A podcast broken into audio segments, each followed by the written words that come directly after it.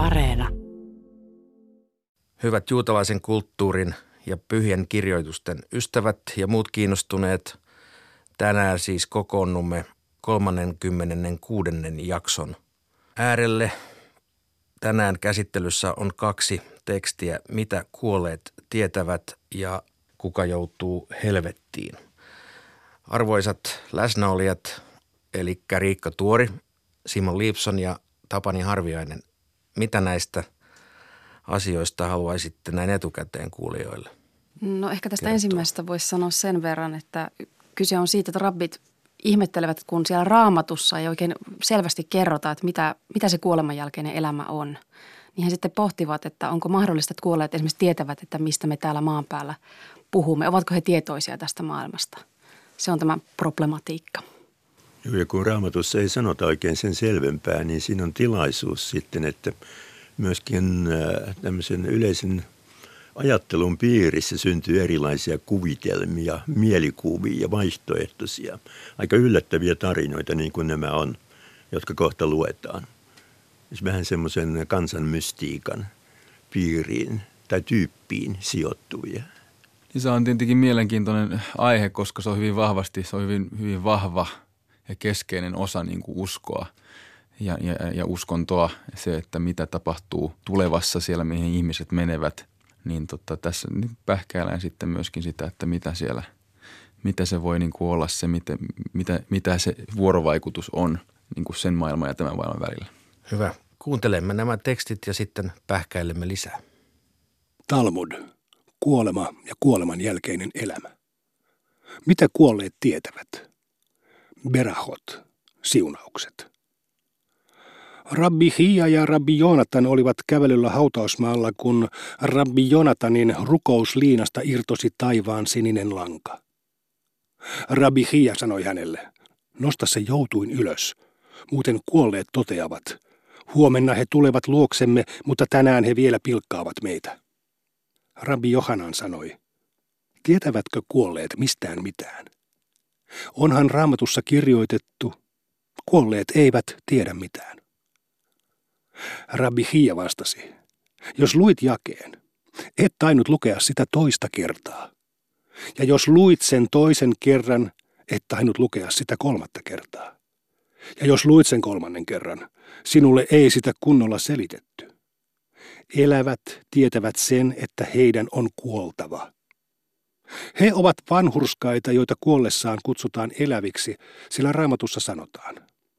Benaja, Jojadan poika Kabseelista, oli mahtava mies ja elävän miehen poika.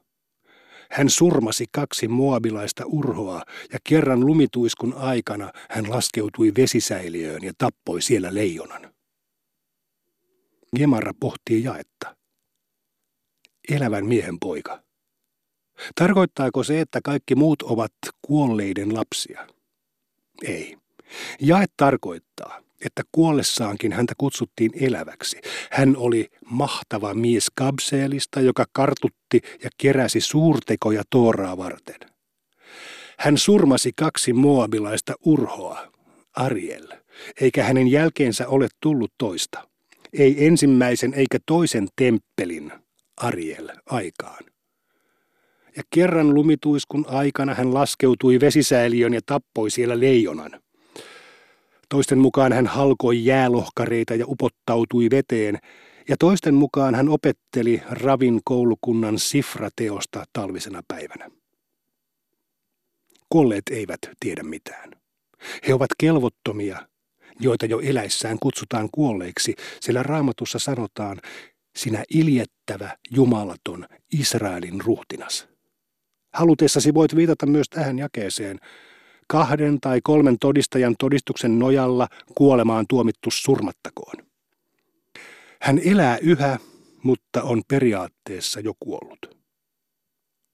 Rabbi Hian pojat lähtivät hoitamaan tiluksiaan ja unohtivat miltei kaiken oppimansa. Vain vaivoin he muistivat sen. Yksi pojista sanoi toiselle, tietääkö hän edesmennyt isämme vaivoistamme? Toinen vastasi, Mistäpä hän tietäisi mitään? Onhan kirjoitettu, ehkä hänen lapsensa saavat osakseen kunniaa. Hän ei siitä tiedä. Veli sanoi, mistäpä hän ei tietäisi. Onhan kirjoitettu. Hänen ruumiinsa tuntee vain oman tuskansa. Hän tajuaa vain oman murheensa. Rabbi Jitschak sanoi, madot ovat kuolleen lihassa yhtä tuskallisia kuin neula elävän lihassa. He sanoivat, kuolleet tuntevat oman tuskansa, mutta eivät muiden tuskaa.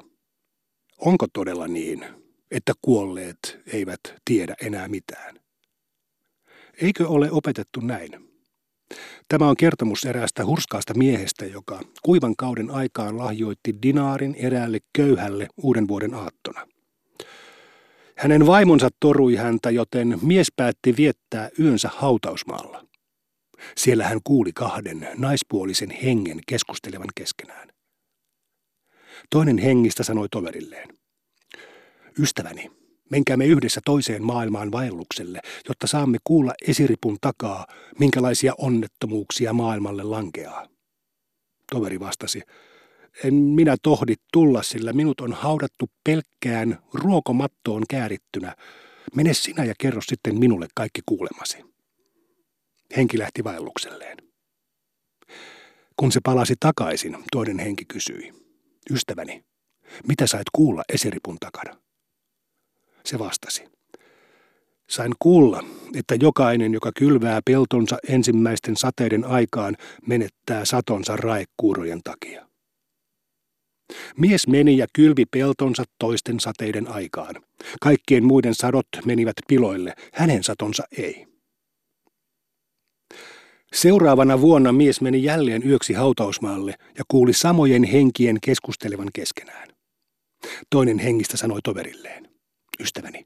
Menkäämme yhdessä toiseen maailmaan vaellukselle, jotta saamme kuulla esiripun takaa, minkälaisia onnettomuuksia maailmalle lankeaa. Ystävä vastasi. Ei, minähän jo sanoin, etten tohdi tulla, sillä minut on haudattu pelkkään ruokomattoon käärittynä. Mene sinä ja kerro sitten palattuasi minulle kaikki kuulemasi. Henki lähti vaellukselleen. Kun se palasi takaisin, toinen henki kysyi, ystäväni, mitä sait kuulla esiripun takana? Henki vastasi, sain kuulla, että jokainen, joka kylvää peltonsa toisten sateiden aikaan, menettää satonsa homeelle. Mies meni ja kylvi ensimmäisten sateiden aikaan. Kaikkien muiden sadot menivät tärviölle, hänen satonsa ei. Hänen vaimonsa kysyi häneltä. Miten on mahdollista, että viime vuonna kaikkien muiden sadot menivät piloille, mutta sinun satosi ei. Tänäkin vuonna kaikkien muiden sadot tärveltyivät, mutta sinun satosi ei. Mies kertoi vaimolleen kaiken. Kerrotaan, että vain muutaman päivän kuluttua hurskaan miehen vaimon ja toisen hengen äidin välille syttyi riita. Vaimo sanoi äidille, Minäpä menen ja näytän sinulle, kuinka tyttäresi on haudattu pelkkään ruokomattoon käärittynä. Seuraavana vuonna mies meni jälleen yöksi hautausmaalle ja kuuli samojen henkien keskustelevan keskenään. Toinen hengistä sanoi toverilleen, ystäväni, menkäämme yhdessä toiseen maailmaan vaellukselle, jotta saamme kuulla esiripun takaa, minkälaisia onnettomuuksia maailmalle lankeaa. Toinen henki vastasi, ystäväni, jätä minut rauhaan. Elävät ovat saaneet puheistamme vihiä. Arvatenkin kuolleet tietävät, mitä elävien maailmassa tapahtuu. Kuka joutuu helvettiin?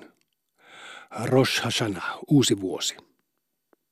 Rabbi Kruspedai sanoi Rabbi Johananin sanoneen, uutena vuonna aukaistaan kolme kirjaa, Yksi kirja kokonaan kelvottomia varten, yksi kokonaan vanhurskaita varten ja yksi keskivirtoja varten. Kokonaan vanhurskaat kirjataan ja sinetöidään oitis elävien joukkoon. Kokonaan kelvottomat kirjataan ja sinetöidään oitis kuolemaan. Keskiverrot jäävät tasapainoilemaan uudesta vuodesta suureen sovituspäivään asti – jos he ovat ansiokkaita, heidät kirjataan elävien joukkoon, mutta jos he eivät ole ansiokkaita, heidät kirjataan kuolemaan. Rabbi Avin sanoi, mistä raamatun jakeesta tämä seikka johdetaan? Pyyhittäköön heidät pois elävien kirjasta, älköön heidän nimeään merkittäkö vanhurskaiden joukkoon. Pyyhittäköön heidät pois kirjasta viittaa kokonaan kelvottomien kirjaan. Elävien kirja on kokonaan vanhurskaiden kirja. Pyyhittäköön heidät pois elämän kirjasta viittaa keskivertoihin. Rav Nachman Baritsak sanoi, se johdetaan täältä.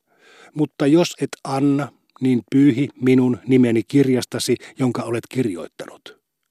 Pyyhi minun nimeni viittaa kelvottomien kirjaan, kirjastasi viittaa vanhurskaiden kirjaan, jonka olet kirjoittanut viittaa keskivertojen kirjaan. Mishnan ulkopuolella opetetaan. Shammain koulukunta opettaa. Tuomiopäivänä. Ihmiset jaetaan kolmeen ryhmään. Yksi ryhmä kokonaan kelvottomia. Yksi ryhmä kokonaan vanhurskaita ja yksi ryhmä keskivertoja. Kokonaan vanhurskaat kirjataan ja sinetöidään oitis elävien joukkoon. Kokonaan kelvottomat kirjataan ja sinetöidään oitis Gehennaan, sillä raamatussa sanotaan. Monet maan tomussa nukkuvista heräävät, toiset ikuiseen elämään, toiset häpeään ja ikuiseen kauhuun. Keskiverrot laskeutuvat Gehennaan, valittavat tuskissaan ja nousevat sieltä takaisin, sillä raamatussa sanotaan.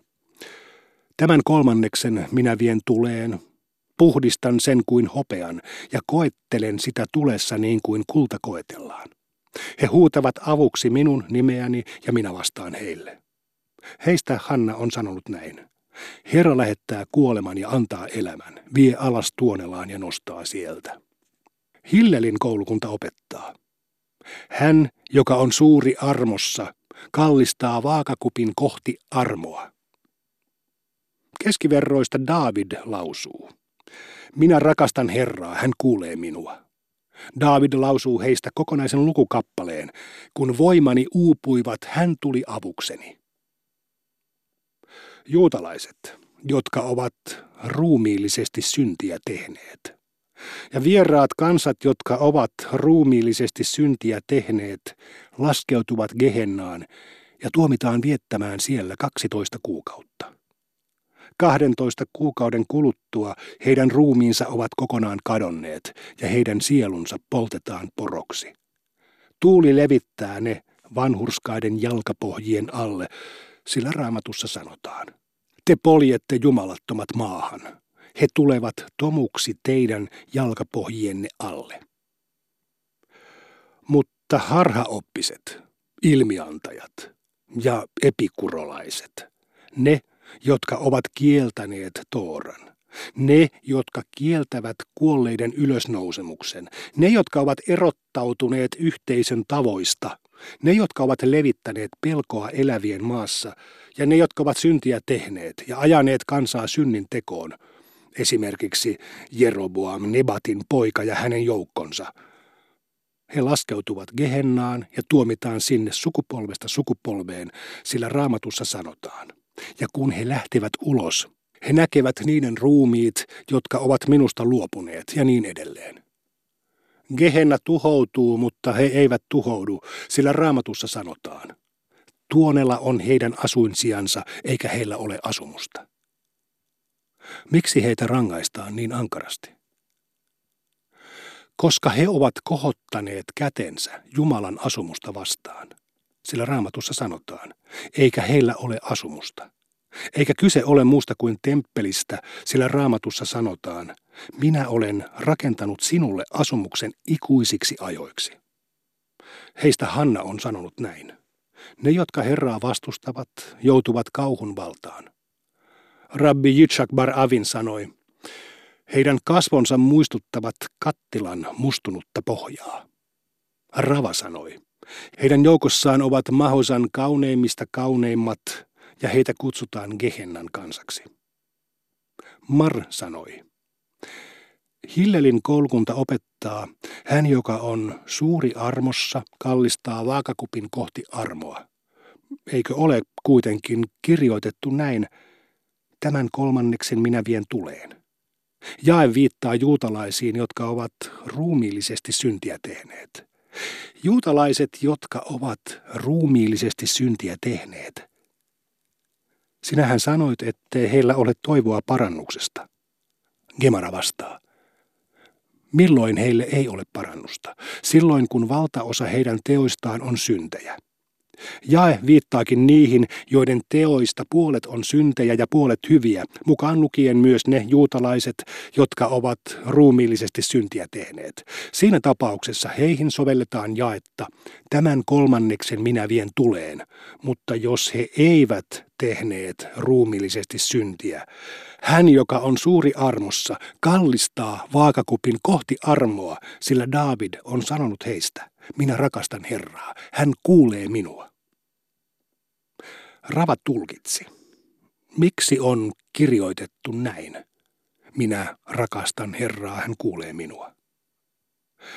Israelin seurakunta kysyi pyhän, olkoon hän siunattu edessä. Maailman Herra, milloin olen edessäsi rakastettu? Silloin kun sinä kuulet rukousteni äänen, kun voimani uupuivat, hän tuli avukseni. Vaikka uuvuin toteuttamaan mitsvoja, minut on hyvä pelastaa. Juutalaiset, jotka ovat ruumiillisesti syntiä tehneet, keitä he ovat? Rav sanoi, kyse on päästä, joka ei koskaan käyttänyt tefillinejä. Vieraat kansat, jotka ovat ruumiillisesti syntiä tehneet, Rav sanoi, he ovat tehneet syntiä. Entä keitä ovat ne, jotka ovat levittäneet pelkoa elävien maassa. Rauhista sanoi, kyse on johtajasta, joka levittää yhteisössään ylenmääräistä pelkoa, joka ei ole taivaan vuoksi.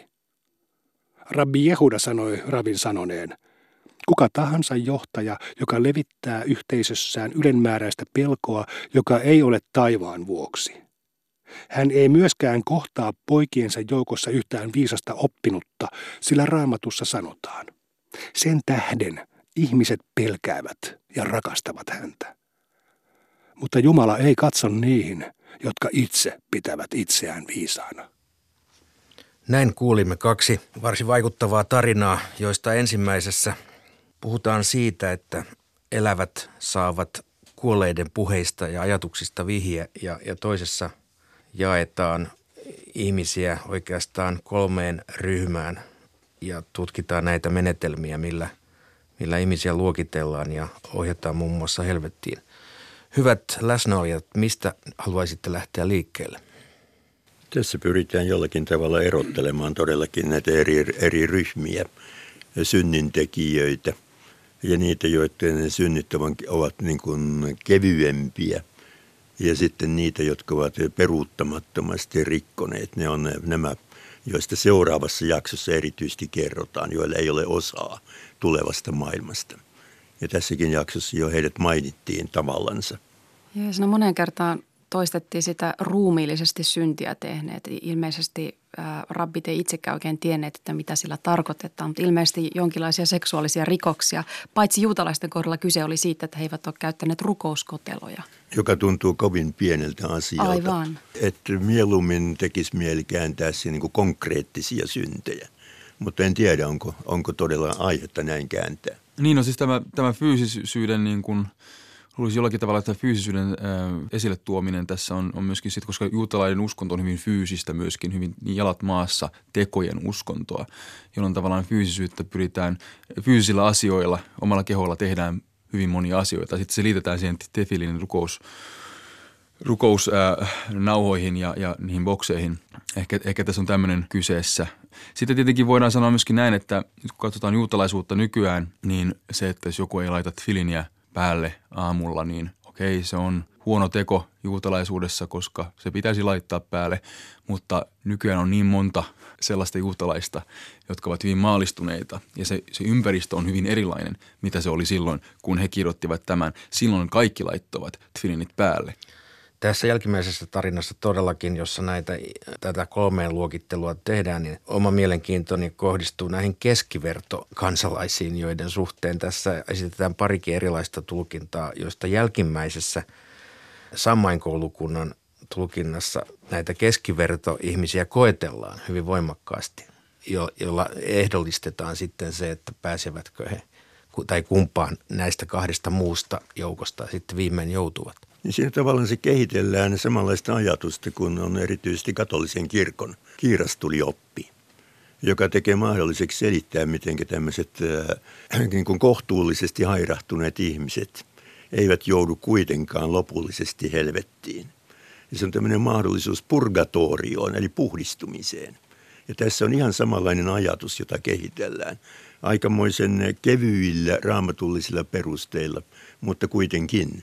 Ja samahan koskee myöskin katolista kirrastulta, että senkin raamatulliset taustat on aikamoisen heiveröisiä. Mutta se antaa hyvän tämmöisen inhimillisen selityksen, että kuinka voisi nähdä maailman olevan.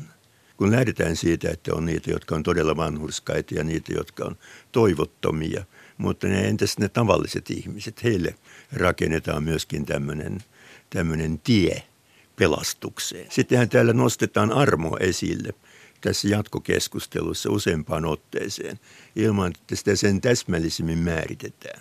Ja monestihan väitetään äh, hyvin aiheettomasti, että juutalaisuus ei tuntisi tätä armokäsitettä ja se ei todellakaan ole totta.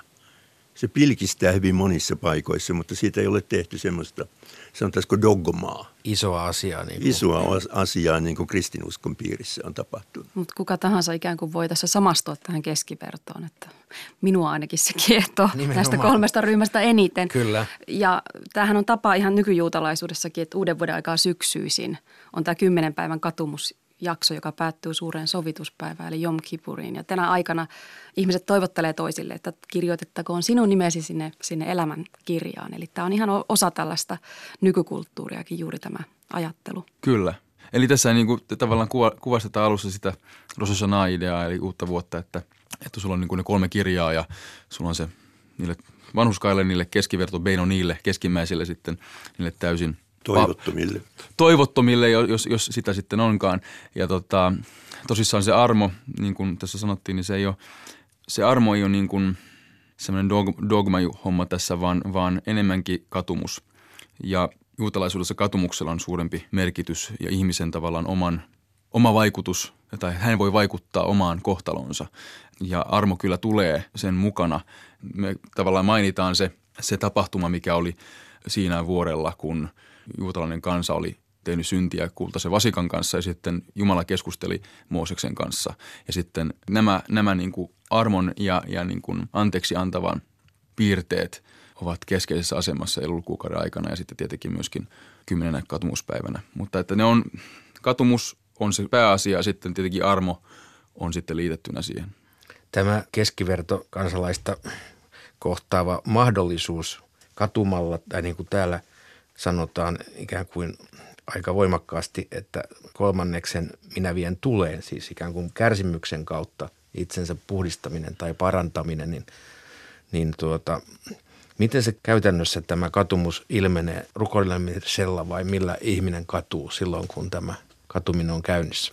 No Rambam eli Mooses Maimonides noin 900 vuotta sitten, hän on yksi meidän su- suurimmista rabbeistamme ja ja juutalaisen lain tulkitsijoista, niin hän selittää omassa Mishnetorassaan sitä, että omassa teoksessaan, miten, miten katumus tulisi tehdä ja minkä, mistä on kyse katumuksessa. Ja hän, hän menee hyvin, hyvin yksityiskohtaisiin asioihin siitä, että hän muun muassa mainitsee sen, että jos on tehnyt jonkun väärän teon esimerkiksi, siis jos on ollut suhteessa jonkun sellaisen henkilön kanssa, jonka kanssa ei, ei voi olla suhteessa, niin ja sitten on tehnyt haluaa tehdä parannuksen, niin silloin sen niin kuin näkee sen, sen tavallaan ultimaattumin, sen parannuksen, onko se tapahtunut, onko se tehnyt jonkun vaikutuksen henkilön, kun hän joutuu uudestaan sellaiseen tilanteeseen, jossa hän on tämän henkilön kanssa ja hän ei tee sitä. Muun muassa tämmöinen, tämmöinen hän ottaa esille sen, hän ottaa esille sen, että on hyvä vaihtaa paikkaa, paikkakuntaa, okay. on hyvä vaihtaa nimeä.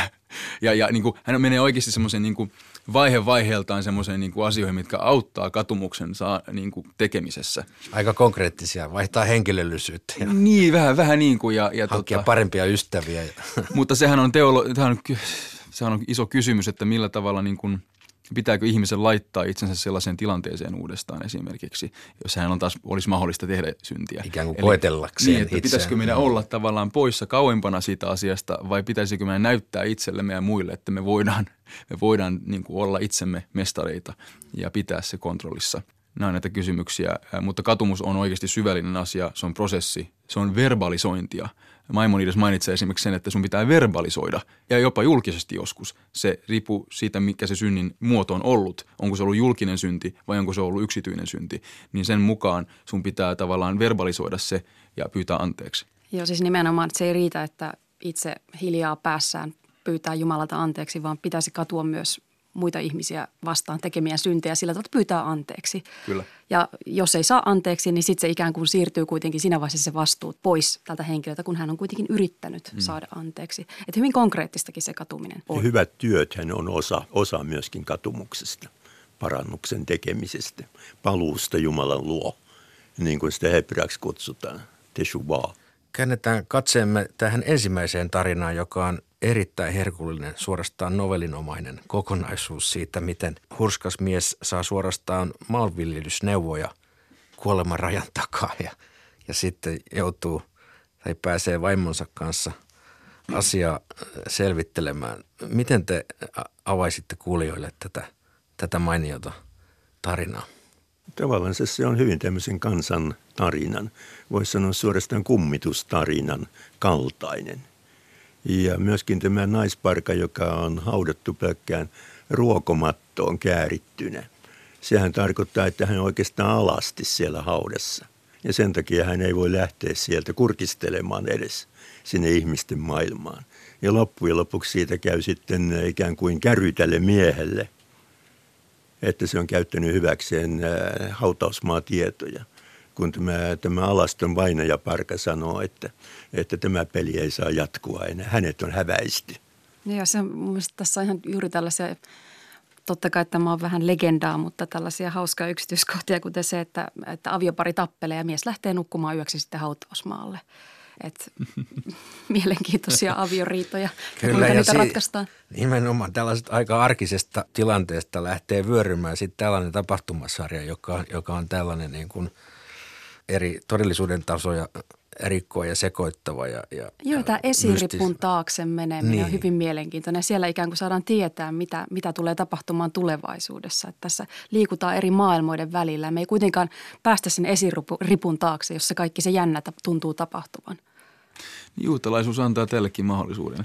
Eli, eli tuota, niin, henget ja tämmöiset – hengelliset asiat, oikeasti siis konkreettisesti, jos puhutaan hengistä. Tämä on henk- henkistä, juutalaisuus antaa teille tilaa. Kun puhutaan enkeleistä, se on jotenkin meidän luonnollisempaa miettiä enkeleitä, mutta periaatteessa sama konsepti on. Eli siis on jokin semmoinen asia, mitä me emme välttämättä niin kuin näe ja emme, emme tunne ja se on kuitenkin siellä ja se vaikuttaa.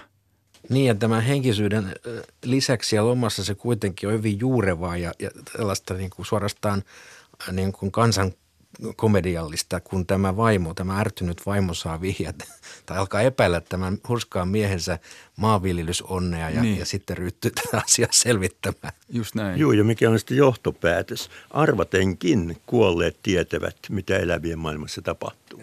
Kun tämmöisestä tarinasta vedetään sitten niin. se johtopäätös. Niin. Näin on pakko todeta. Että Vaikka näin. oikeastaan sen enempää – asiasta ei ole tämmöisiä konkreettisia todisteita esitellä. Tämän enempää, mutta tämä no. riittää No, samassa kappaleessa on minusta todella jännä esimerkki semmoisesta, että miten raamatun tekstiä voidaan venyttää hyvin moniin, moniin suuntiin ja tulkita niin monella tavalla. Täällä alussa puhuttiin tästä tästä kapseelilaisesta mahtavasta miehestä, joka kerran lumituiskun aikana laskeutui vesisäiliöön ja tappoi siellä leijonan.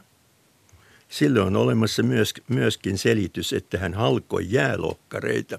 Miksi? Ja miksi hän kastautui tai upottautui? Voidaksensa opiskella Tooraa puhdistuneessa tilassa. Ja sen jälkeen yhtenä ainoana talvipäivänä, näin voisi kääntää, opetteli kokonaan tämän, tämän kolmannen Mooseksin kirjan selitysteoksen sifraa. Semmoinenkin selitys saadaan irti tuosta leijonan tappamisesta talvipäivänä. Se leijona on ikään kuin tämä vaikeasti omaksuttavissa oleva teksti, tämä yhden raamatun kirjan selitys, jonka Rabbi Rav oli laatinut. Tällaiseen sankaritekoon on hyvä lopettaa tämänkertainen jaksomme. Kiitoksia.